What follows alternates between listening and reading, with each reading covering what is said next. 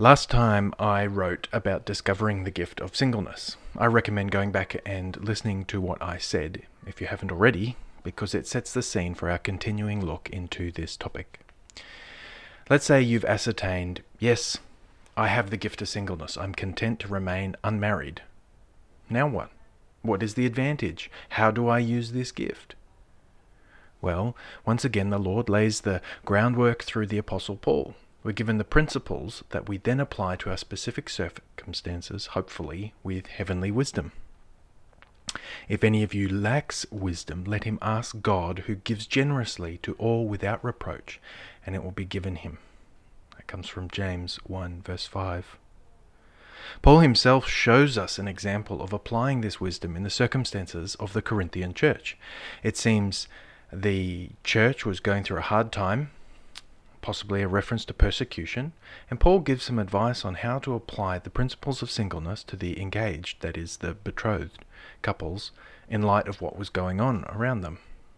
We don't need to get into the details of that here, but it's worth seeing the way that the Holy Spirit uh, works through Paul um, to illuminate these principles. Then in 1 Corinthians 7, we see why singleness is advantageous.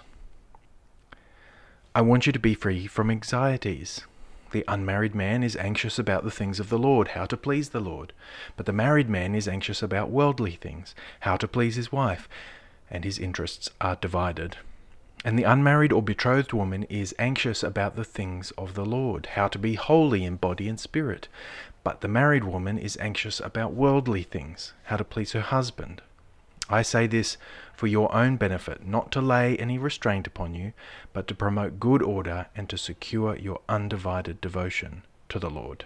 And that comes from 1 Corinthians chapter 7 verses 32 to 35. It basically comes down to divided attention and other resources.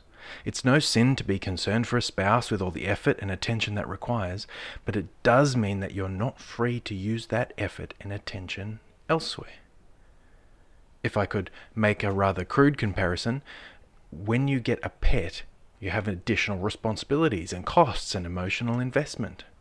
This can be a good and positive thing, but there are trade offs. You can't go away at the drop of a hat because you need a pet sitter. You can't spend that money for pet food on other important things. You can't sleep in because the cat is needling your face to make you wake up and feed them. People weigh up the options and often choose to take additional responsibilities because they think the overall benefits outweigh the investment cost. The much more high value human relationships have an investment to benefit ratio as well. And one of the considerations that Paul brings to bear is the way that marriage will occupy a fair chunk of life resources that you can no longer use in the pursuit of holiness. Married people are working to please the Lord and to seek holiness in the midst of their relationship and changing nappies and providing for their families and so on. However, these good things crowd their lives in a way that single folk are free from.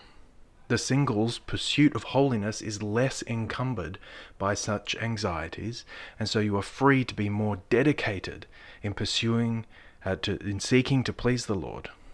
Your attention can be less divided. You will usually still have the burdens of providing for your own needs and whatnot, but your flexibility will often be will often far surpass the married person. Paul used this flexibility to go on extended missionary journeys, proclaiming the gospel and planting churches.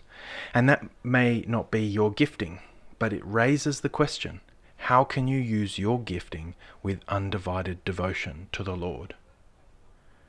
It should also be said the gift of singleness is not necessarily a lifelong gift. You could lose a spouse, become single, or it could be that you end up marrying later in life. But wherever you are now, love God with all of your mind, body, strength in whatever marital status you have, and then do the same again if that situation changes.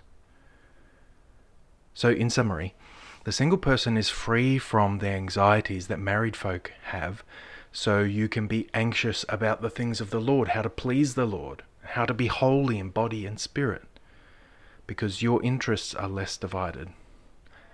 Find joy in the particular way that you are enabled to serve the Lord. Therefore, my beloved brothers, be steadfast, immovable, always abounding in the work of the Lord, knowing that in the Lord your labor is not in vain. That's from 1 Corinthians chapter 15, verse 58.